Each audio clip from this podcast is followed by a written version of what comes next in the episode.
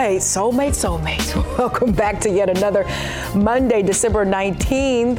Thanks so much for joining us right here on Fox Soul's Black Report as the countdown to Christmas begins. I'm Courtney Hicks. And I'm Nicordelai Corte. We are honored to stand behind this desk each day to take you on a journey across Black America and the stories that impact our people, especially during the holiday season. That's right. We're going to bring you our news, our views, and our voice. Taking a look at today's top stories, we start with a story out of Maryland as Charles County deputies have arrested a man accused of killing his wife. Police say that on Friday afternoon, 33 year old Travis Wood, shown here, showed up to the sheriff's office asking deputies to do a welfare check at his home. Now, when they arrived at that home in Waldorf, uh, they found his wife, Shonda Wood, shot and killed.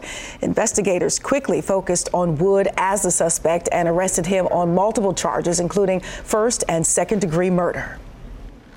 A former NBA star was arrested in Miami over the weekend, accused of hitting one of his teenage daughters in the face. Miami Dade County court records show Amar'e Stoudemire was taken into custody yesterday morning before being released on bond with a no contact order. He's accused of slapping and punching his daughter, drawing blood. Stoudemire has two daughters, age 14 and 17, but the report doesn't specify which daughter was allegedly struck. He's facing a misdemeanor battery charge. A man from suburban Seattle will serve two years in federal prison for threatening to shoot black customers at grocery stores in Buffalo, New York, and businesses in other states. Joey George pleaded guilty in November to making interstate threats and the hate crime of interference with a federally protected activity. Now, as a part of a plea agreement, George admitted he made phone calls threatening to shoot black customers at grocery stores in Buffalo, restaurants in California and Connecticut, and and a marijuana dispensary in Maryland. George's public defender says his client was uh, has autism and suffers from post-traumatic stress disorder after a traumatic abusive childhood that caused him to dis- disassociate from reality. A jury has found Pierce County Sheriff Ed Troyer not guilty on two criminal misdemeanor charges following a two year long criminal trial. Troyer faced one charge of false reporting and one charge of making a false or misleading statement to a public servant after he allegedly claimed an officer uh, on an officer line to 911 dispatch that Sedrick Altheimer, a black newspaper carrier, threatened to kill him in January 2021. Troyer pleaded not guilty to the charges in October 2021.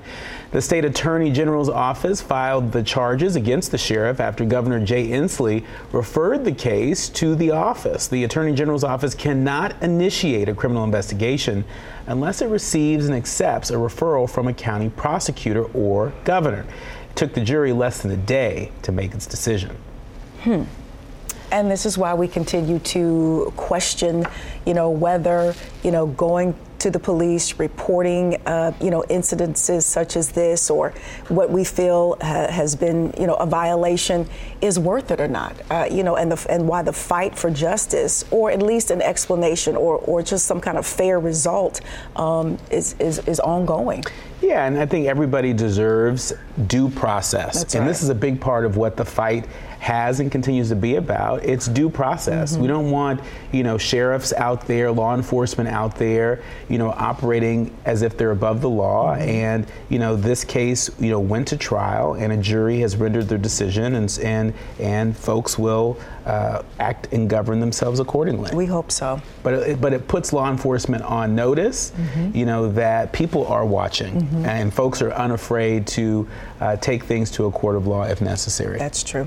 All right. In a new ruling, the North Carolina Supreme Court says lawmakers violated the constitutional rights of black voters by targeting them with racially motivated voter ID rules. Now, the ruling found Republican leaders intentionally wrote the state's 2018 voter ID law so that the requirements would harm black voters more than white voters.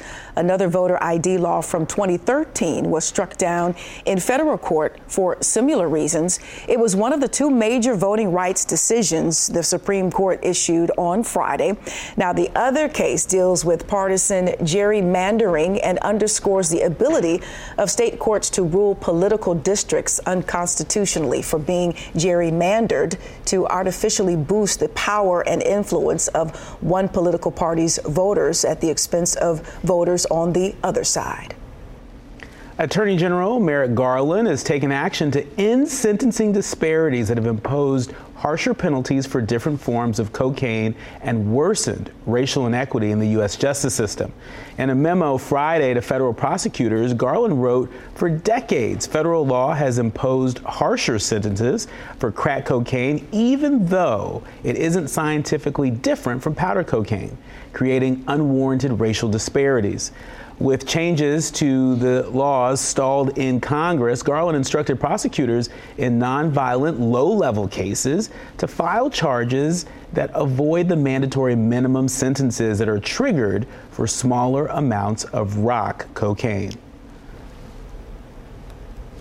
Now, on to Soulmates. I'll take it. Soulmates. You're going to want to pay attention to this story because this fight is on and popping, at, eh, popping as Senate Republicans are attempting to secure a plan to make sure the discrimination ban based on hair texture or styles does not become law, federal law that is. Now, the legislation would make discrimination against a person because of his or her natural hair a federal crime if that person's hairstyle or texture is associated with a particular race or national origin.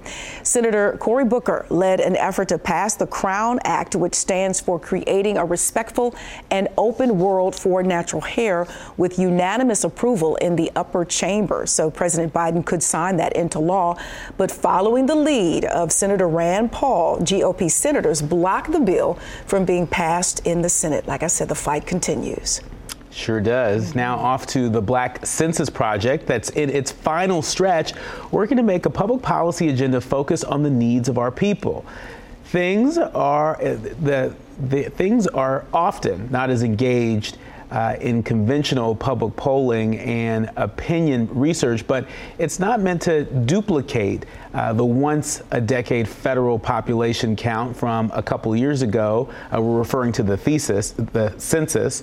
Uh, since February, canvassers have gone into black communities in nearly every U.S. state to conduct the confidential self reporting survey, which is also available online. The survey, which takes about 10 minutes, asks participants their views on political representation in both parties, racial justice issues, and the coronavirus pandemic, among other topics. Now, if you have not completed the Black Census, you could do so by visiting blackcensus.org. And you might have seen this story across social media as it definitely went viral. Delta Airlines is investigating allegations of racism from an Emmy nominated children's TV writer who said he was denied boarding his flight from LA to Boston by a gate agent. Now, in a viral tweet, Darnell Lamont Walker, who is black, said he was turned away at a Delta gate in LA at that airport by a gate agent who is white, only to then watch several white passengers passengers be allowed onto the plane. Now, Walker said that when a nearby customer remarked, quote, this seems racist, the gate agent responded by saying, quote, it is. As Walker waited uh, in the customer service line, he said he saw four other passengers approach the gate who were white and were allowed to board the flight. Now, in an email, Delta Airlines said the company was aware of the incident and it is uh, now being investigated. And if, in fact, like the story says, that gate agent said what they said, uh, they probably won't or don't have a job uh, right now because uh, clearly uh, whether it was out of frustration or if you really feel that way and, and, we can label you as a racist, clearly out of line. I mean, there's just a lot of nastiness out there. You know, traveling these days, you know, is already, you know, ridden with, with its mm-hmm. challenges, especially during the holidays. And mm-hmm. the last thing anybody wants is to feel as if they're being treated differently because of their race or, mm-hmm. or any other uh, characteristic. And so, you know, hat tip to the brother for for filing the complaint. That's you right. know for for leaning into Delta's process, and mm-hmm. we'll continue to keep our eye on this and and and take a look at what Delta. Uh, discovers in the investigation, but more importantly, if they discover uh, malintent, what they're going to do about it. Yeah, and, and keeping an, an even keel and not allowing that to escalate as uh, maybe some passengers of color would have allowed that to go. So we'll definitely keep up on that and I, see what Delta has to say. I know we fly Delta quite a bit, we and so do. we're paying extra close attention yeah. to this story. And you were flying this weekend, coming up a White House exclusive only on Fox Soul's Black Report. That's right. When we come back, it's the first part of my exclusive interview with White House Press Secretary Karine Jean Pierre. You don't want to miss it. You're watching Fox Soul's Black Report. Back in a moment. I can't wait. Hurry back.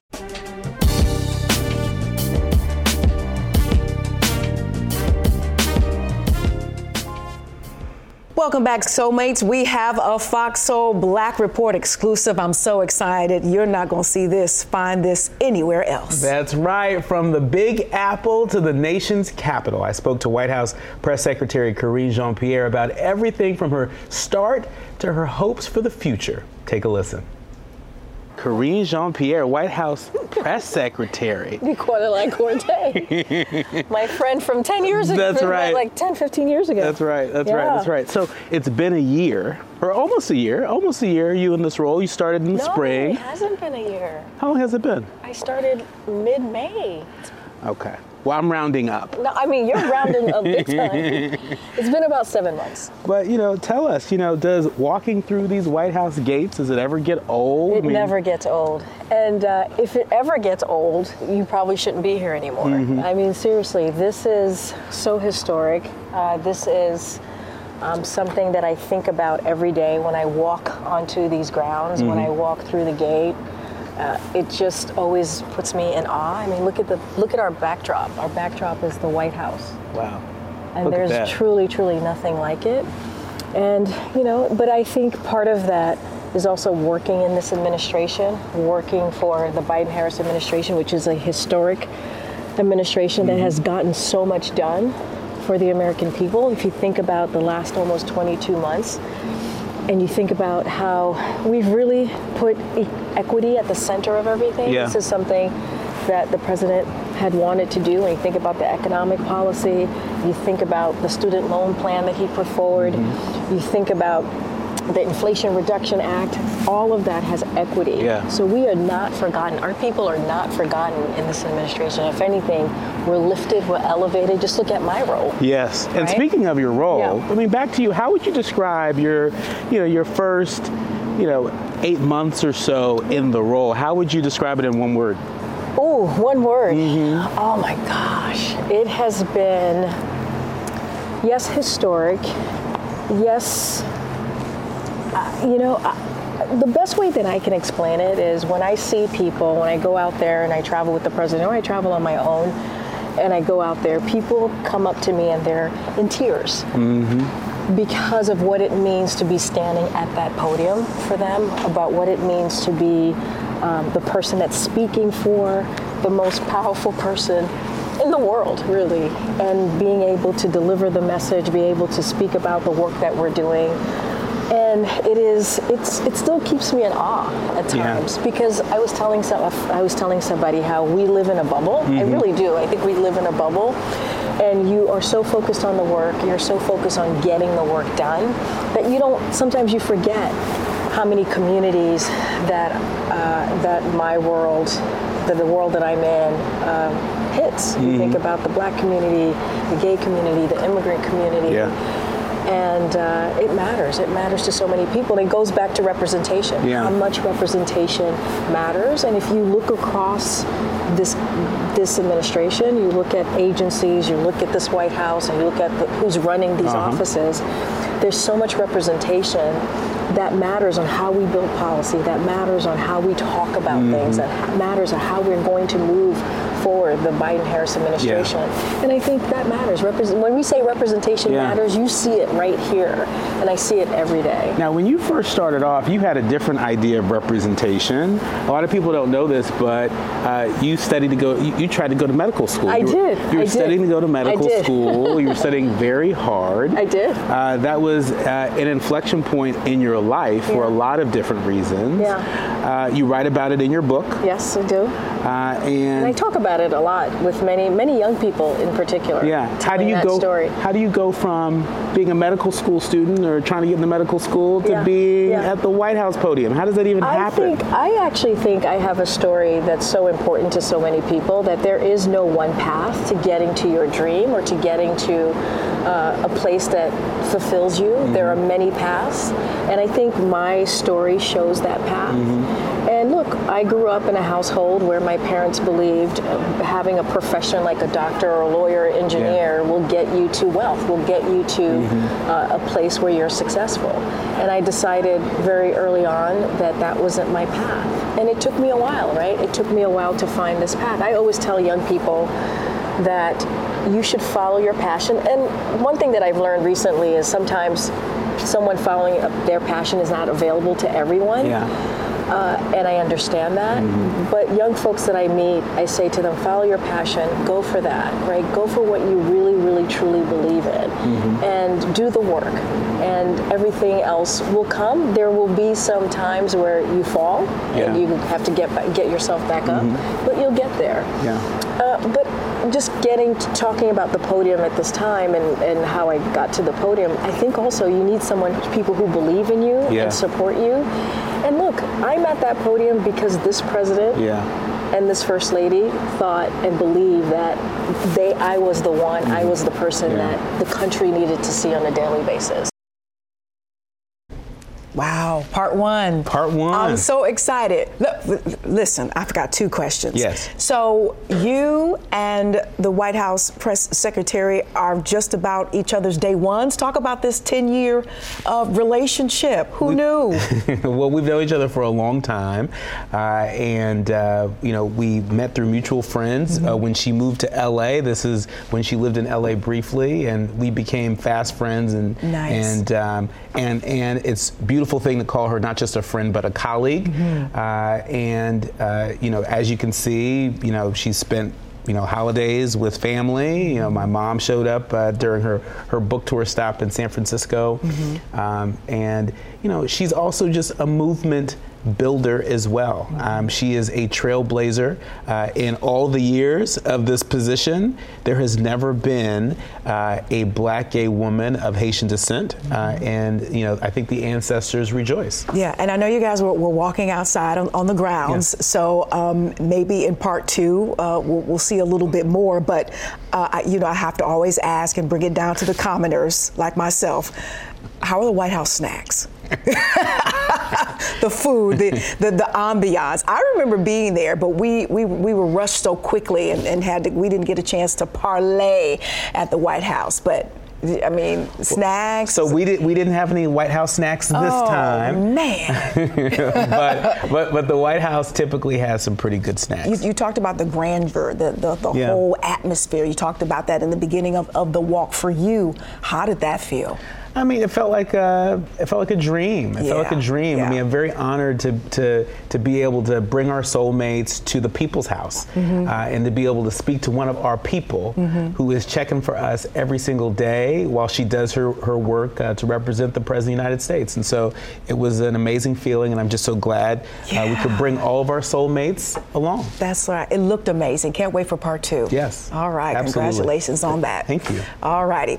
Getting back to our headlines, Airbnb is stopping people from renting houses where enslaved people once lived. Now, according to the company's newly anti discrimination report, Airbnb will ban listings of any residence on a plantation if structures that existed during the time of slavery are still present on the property. Now, the house cannot be rented or advertised if it was built for the purpose of slavery, and renters are forbidden from promoting, quote, slavery related features to create a sale. Now, back in July, the company was criticized when an 1830s slave cabin listing in Mississippi went viral on TikTok. Now, they removed that particular listing and issued an apology for not acting sooner after that backlash. Black children and adults are reported missing in Columbia, Missouri at a rate far exceeding their percentage of the population. Missing people of color, especially women and girls, rarely receive as much media attention as white women, and a phenomenon known as, quote, missing white women syndrome. According to Missouri Missing, 40% of the sex trafficked people are black women. Black children tend to go missing at a higher rate than their white counterparts, often labeled initially as runaways, causing a delayed response by police officers. This is according to the Black and Missing Foundation. As of early December, there were 47 missing people in Columbia, Missouri. Black adults made up more than a quarter of the missing adults, and black children made up more than 57% of missing children. Black women make up 7% of Minnesota's population, but 40% of domestic violent victims. That's a part of the new findings in a report from the Missing and Murdered African American Women Task Force. Now, the numbers are alarming. Over 60,000 black women and girls are missing in the U.S., and black women are more than twice as likely than their peers to be victims of a homicide. Now, the task force wants to create a fund specific uh, spaces and resources to serve these women who have for generations experienced disproportionate violence. The Minnesota legislature is the first in the country to dedicate resources to prevent violence against black women and girls. A federal appeals court on Friday dismissed a challenge to Connecticut's policy of allowing transgender girls to compete in girls' high school sports. In the decision, the three-judge panel of the Second U.S. Circuit Court of Appeals said, quotes, all four plaintiffs had the opportunity to compete for state titles in different events, and on numerous occasions, plaintiffs were indeed champions, finishing first in various events, even sometimes when competing against transgender athletes. Plaintiffs simply have not been deprived of a chance to be champions. At least 12 Republican led states have passed laws banning transgender women or girls in sports based on the premise that it gives them an unfair competitive advantage. And Courtney, this is a big case. It's huge. Uh, a lot of folks are paying attention to this. A lot of people don't know that those two plaintiffs, mm-hmm. uh, the transgender girls from Connecticut, are black girls. Mm-hmm. Uh, and, you know, we, we can't look at this, this case as disconnected from the anti-trans legislation mm-hmm. uh, that's been sweeping through the country. Uh, just this weekend, I had a chance to talk to uh, Imara Jones, who is uh, a trans black uh, woman and journalist, award-winning journalist, and we talked about this very issue. And you know, this is an opportunity, I think, for people that look at trans issues as sort of separate and apart from black issues, mm-hmm. um, to maybe take a second look at it and see it differently. Yeah, but I, th- I think on the other side of that argument, and I'm definitely not anti-trans uh, for sure. Not. But I think biologically speaking, I think the argument is that, that their bodies are, are still, you know, male, born male, and does that give them an advantage when you talk about, you know, past studies of of male bodies quote unquote being stronger than female bodies and i think that's where you get the rub and that's where you get the concern that you know biologically they're still male and does that give them an advantage over um, biologically uh, born females yeah so yeah. it's a and, big debate and it's, it's hard to it's hard to really you're right. come clear with that. It well, really is. But you know, but this is also part of why this case is such a big deal mm-hmm. because you have this three-panel judge that's saying, you know, hey, you all didn't have any competitive advantage. You know, that there were sports that they competed with the trans girls in uh, where the, the cisgender girls, they won. Mm-hmm. Uh, and so we'll continue to track this. You know, the, the, uh, the, the, opposition uh, to this uh, plans to take this all the way to the Supreme Court if they can. Mm-hmm. All right, well, still ahead, part two to our exclusive interview with White House Press Secretary Karine Jean Pierre. Exciting stuff here, right here on Fox Soul's Black Report. We'll be right back.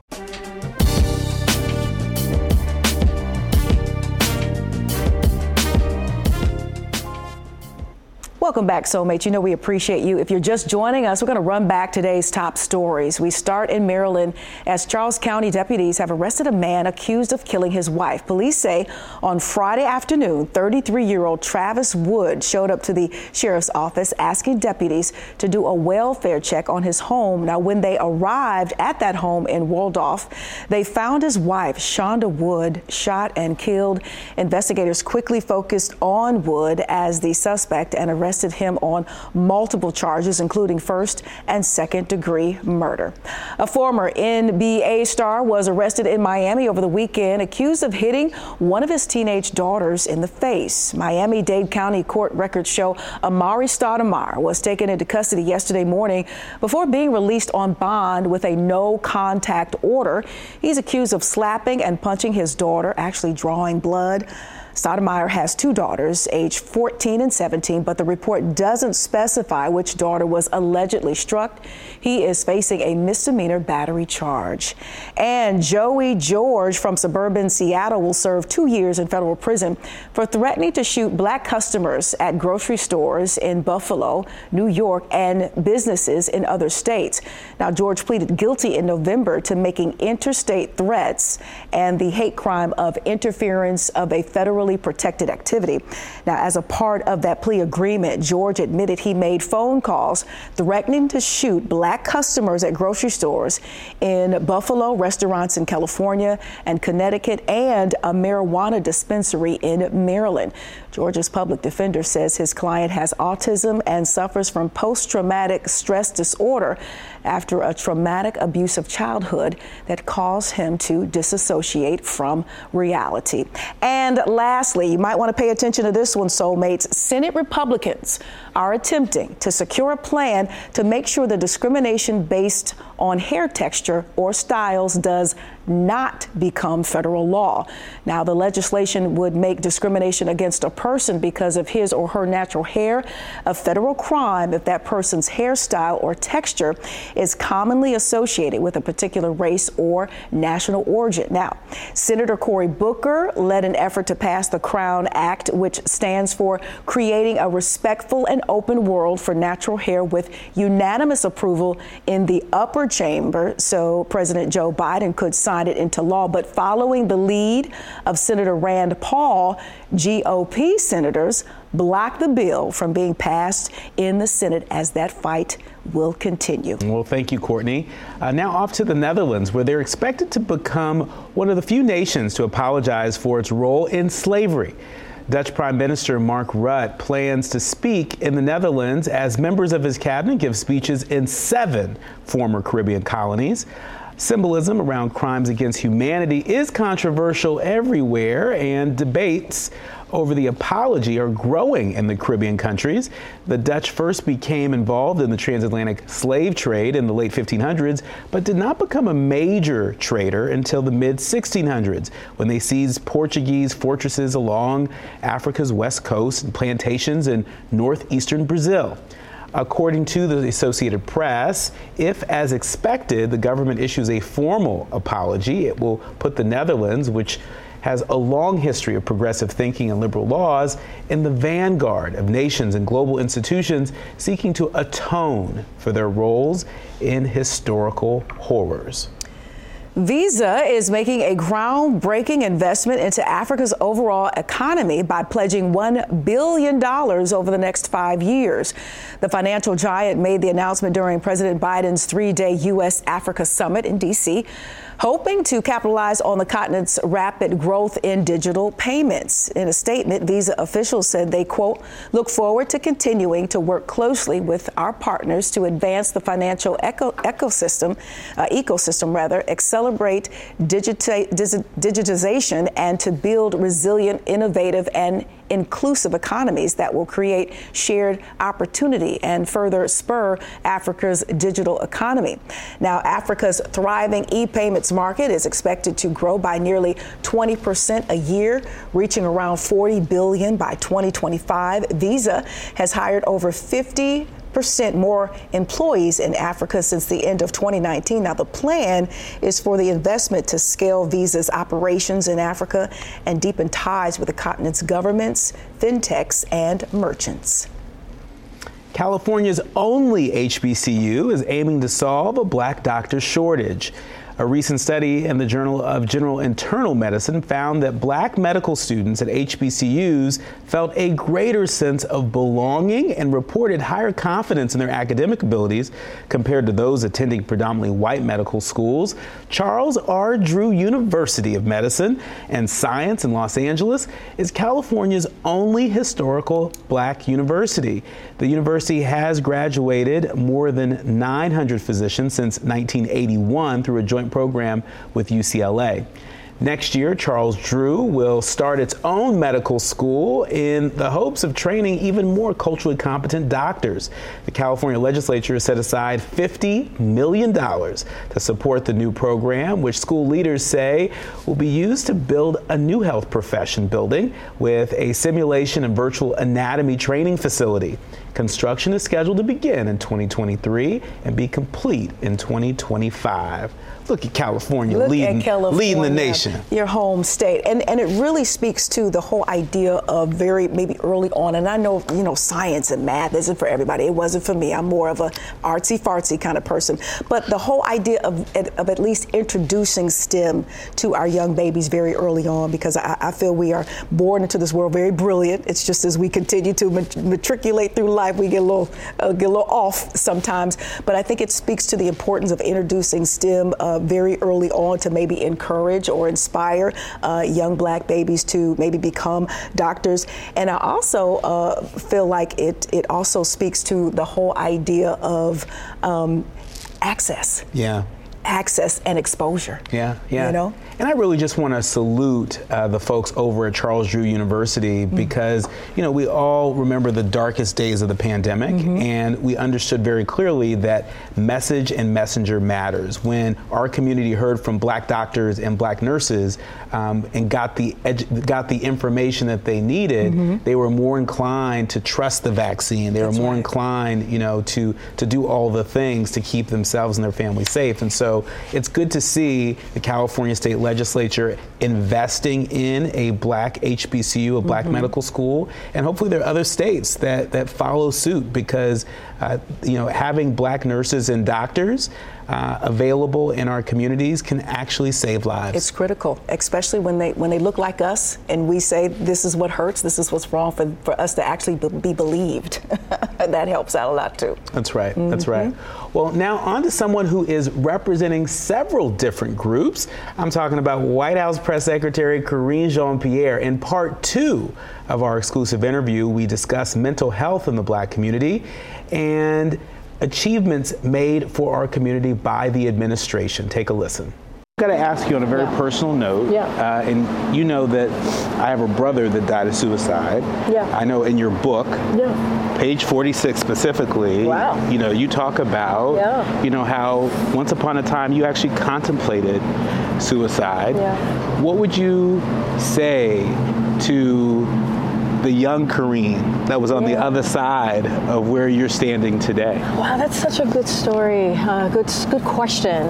Um, because yesterday I actually talked about this at the podium, especially in this time. People are having a hard time. Mm-hmm. Um, and we heard about a, a recent um, suicide. Um, Twitch. Twitch, yeah. Yeah. And when I heard that story, that really hit me mm-hmm. uh, because you never know what people are going through. And I think it is a reminder to be kind to ourselves uh, and to understand. And it's, it's easy to say it now, it's so hard at that time, but you are loved.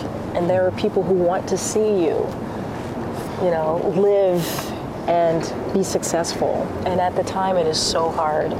And that, when I heard that story, it really hit home and I would tell a young Karine to keep your, your head up, mm-hmm. to follow that passion. There are people who love you. You are going to do great and amazing things, and to trust in yourself. Uh, and, you know, for folks who are having a hard time, to reach out. Yeah. You know, it's important to reach out and talk to someone. And I know it's so easy to say that right right mm-hmm. now as I'm standing here in my own success. Uh-huh. But just I want folks to know that I've been there and I know how hard it is. I know how hard it is.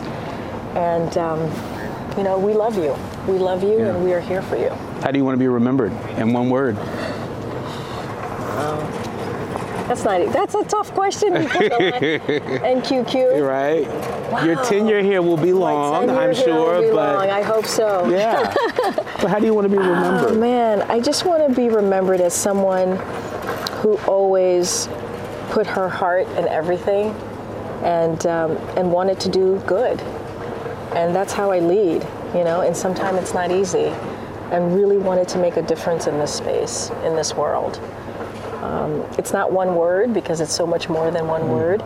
And I hope that every day I'm at that podium, every day that I'm in this administration working for this president, uh, that I that people see that, that people see that I'm putting my heart into it, uh, that I that I believe in everything that we are doing here uh, to make sure that we deliver for people who are forgotten. Mm-hmm. And that's what makes me wake up every morning. That's what makes me come come through these gates every morning and work inside this this White House is because I believe that in this in this administration, the Biden Harris administration, that we are doing good and we are trying to lift people up and not forget anyone. And that has been a promise that uh, you know this president made during the campaign and that we're keeping. And last question, Karine, what's your message to Black folks? Black folks have been, yeah. uh, you know, you know, have had a lot of different feelings about this administration from the very beginning, yeah. some fair, some unfair.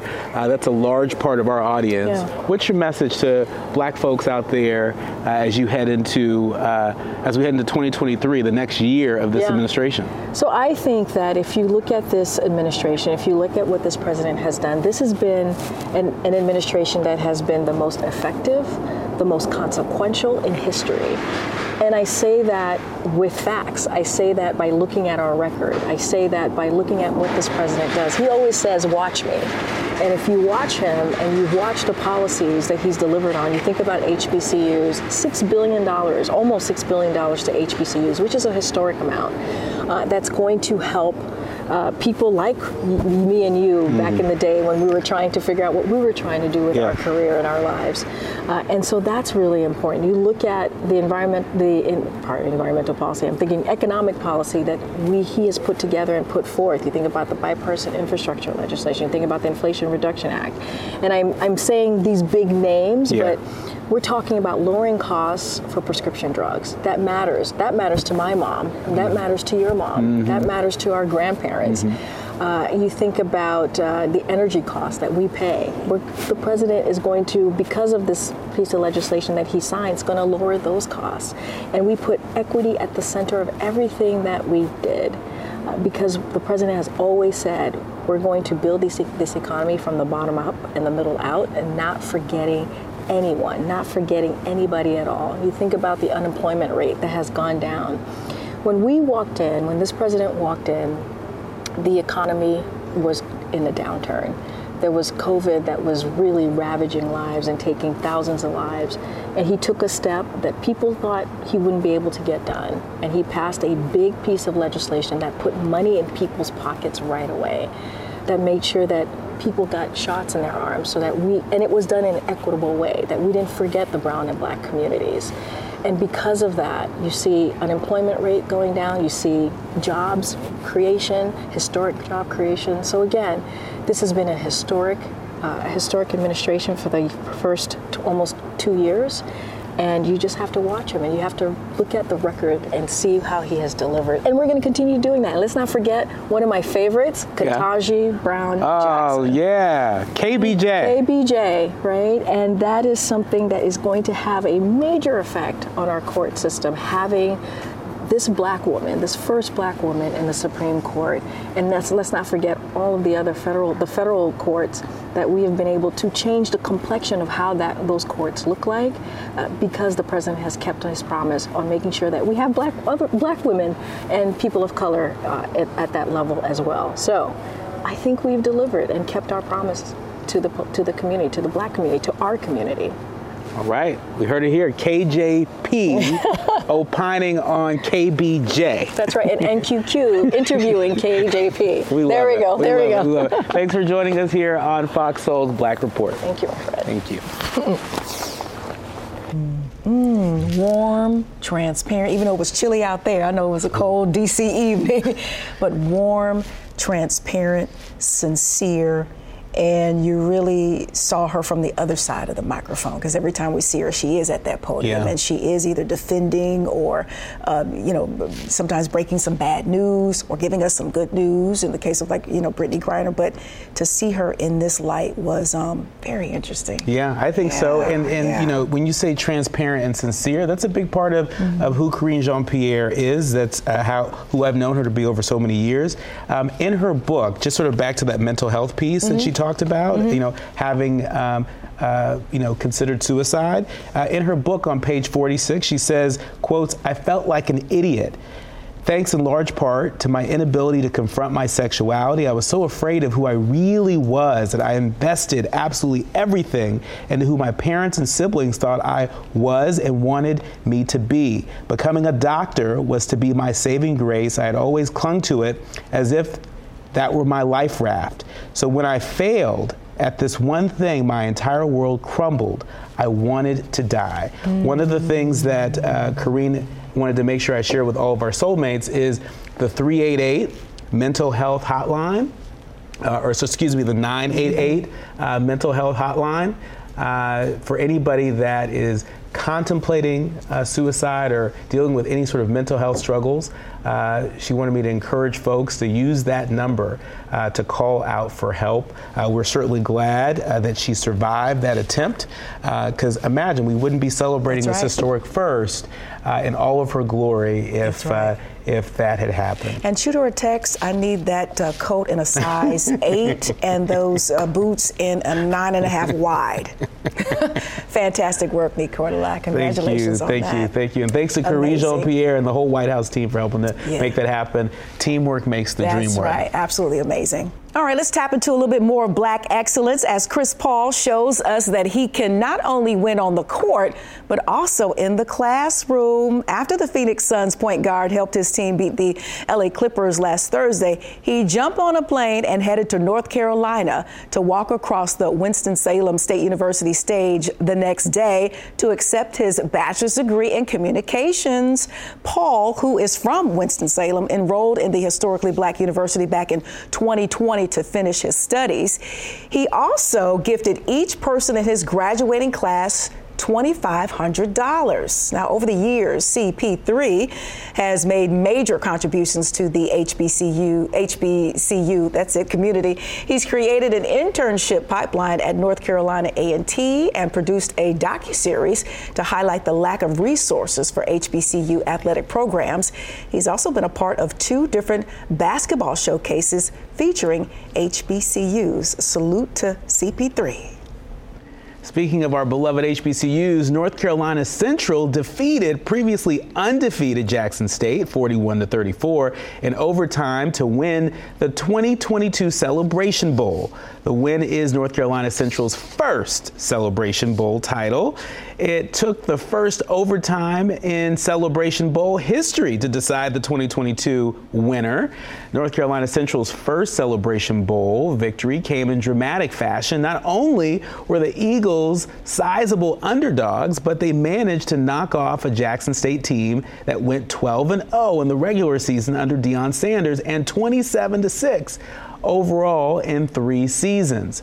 With their time at Jackson State over, Deion and Shedeur Sanders will now make their way to Colorado, where they will try to rebuild one of the worst Division One programs in major college football. Coming up, we've got advice for your personal finances for this holiday season and going well into the new year. That's right. Financial advisor Rob Fortune will be joining us after the break. You're watching Fox Soul's Black Report.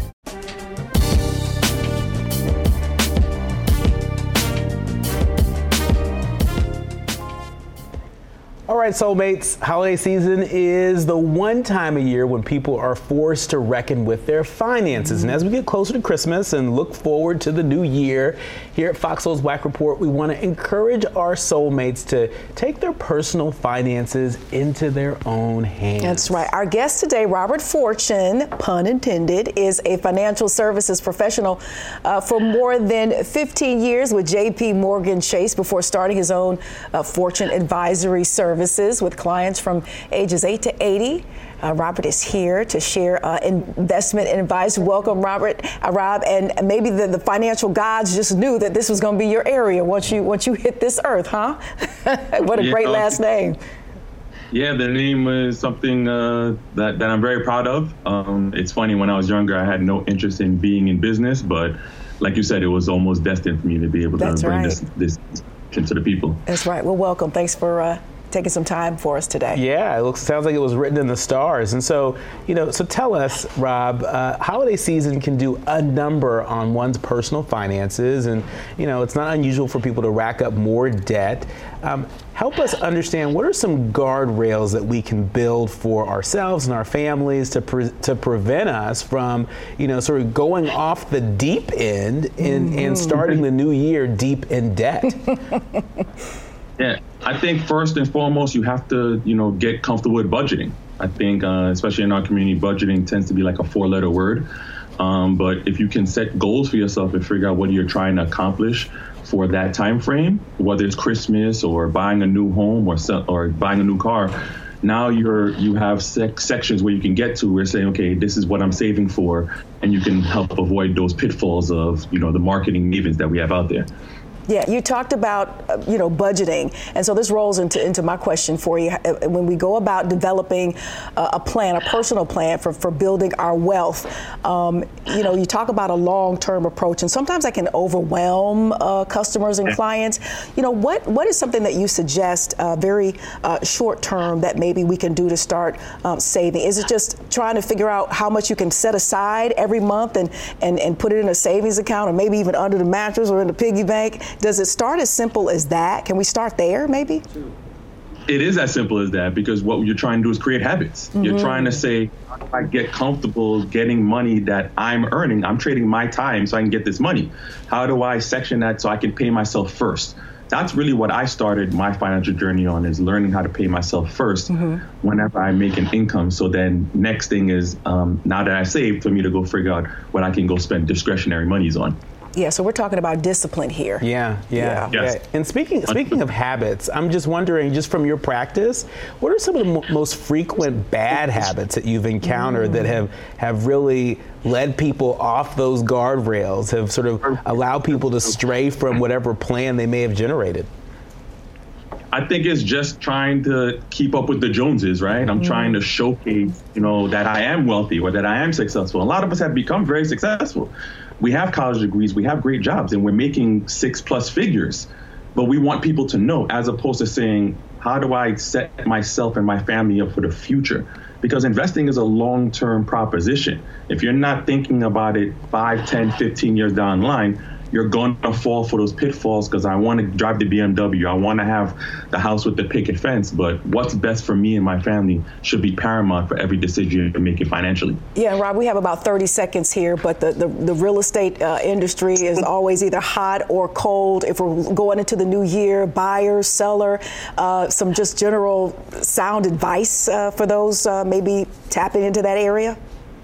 Yeah, so make sure you're staying within your budget. Make sure you're staying within your own means. Don't go over. If you can afford a $500,000 house, don't look for the $600,000, $700,000 one.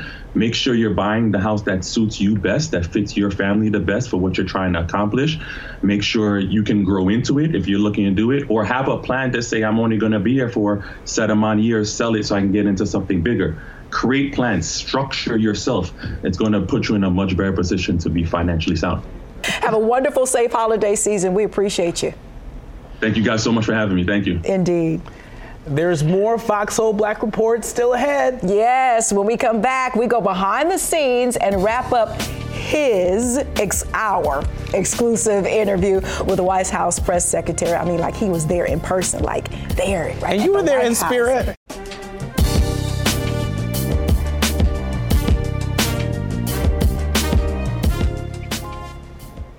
Welcome back, Soulmates. We so hope you've enjoyed our exclusive interview only on Fox Soul's Black Report. That's right. But before we go, we have a little behind the scenes and the final part of our interview with Karine Jean Pierre, White House Press Secretary. Mm-hmm. What's it like from this perch?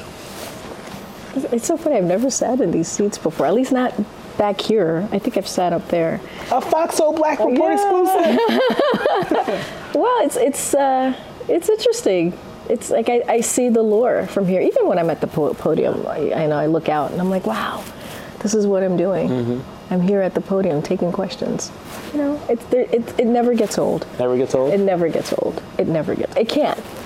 There's too much at stake for it to get old. And I would imagine, especially when you get to step to the podium and you get to report good news, Yeah. like the return of Brittney Griner. the return of Brittney Griner was a it was a such a proud moment for me um, because of everything that she meant to us and she meant to me, and I was uh, I, it was a it was a good day, and I got to speak to Cherelle before uh, I went to the podium so I can get her perspective, and I asked her, "What is it that you want me to say?" uh, as I'm at the podium. So it was really, it was just, it was, it was an emotional day, I think, for all of us, and one of those days that reminds you uh, why you're here, why we're here working in this administration. You know, um, and he another promise kept. He made a promise and he kept it, And we're grateful for it. and we are very grateful for it. And we're grateful for your time. Oh, I appreciate it. I'm always here for you, my friend. Yes, yes, always. I appreciate you. Thank you. Only, only you, we hop on a plane mid show. Oh, I told the folks, like, we're going to meet with Karine. all right. Well, Right. hopefully, hopefully we don't disappoint. Knee Cordelai Corte, that absolutely did not disappoint. What an amazing journey. What an amazing journey. An incredible journey, incredible Yeah, journey, yeah. and I'm just so so privileged that you know the first time that she actually sat in the in the seats of gonna the White House press corps, she she did it with us. She did it with Fox Soul Black Report, and so I think that was pretty cool. were they plush? You know, I you know I have to get the inside. How They did it? What was it they feel? were What- fairly comfortable. Did it I feel mean, like first class? They're comfortable Did it enough. feel like Air Force Two seats? Not Air no, Force no, really. Two. What I loved about that last uh, clip there was, you know, being able to bring home that good news about Brittney Griner. She seemed to be pretty excited about Yeah. that as well. Yeah, Yeah. yeah, yeah, Brittney Griner, and then she also talked about, uh, you know, really just the grandeur, the Mm-hmm. her, the awe of of watching the podium from that vantage point. Mm-hmm. You know, she'd never experienced that before, and so you know, she can she can kind of get. Um, how people get caught up in sort of the allure of, of that podium and what that podium represents. Uh, but, you know, I've got to tell you, Yeah. you know, hearing her talk about Brittney Griner Mm-hmm. and how that was one of you know the good days on the job. Mm-hmm. Um, uh, that was really, really, really special because, as you know, we've been tracking that story very closely, and so Yes. it's good to know that that story was just as meaningful to her as it is to all of us. Well, amazing job, Nee Cordelai Corte, our uh, producer Aaron Amos, and right. your photog there. That's right, Julian Thomas. I'm Courtney Hicks. and I'm Nick Cordelai Corte. Until next time, Stay, stay lifted. lifted. Great job. That was excellent. So proud of you. Thank you, Yeah, thank you, man. thank you, thank you. That's great. Good job, team. Teamwork makes the dream work.